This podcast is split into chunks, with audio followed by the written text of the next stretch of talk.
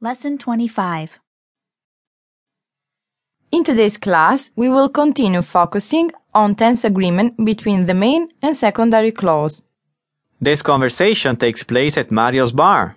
The conversation is between Mario, Giulia, and Silvia. The speakers are friends, therefore, they will be speaking informally. Let's listen to the conversation.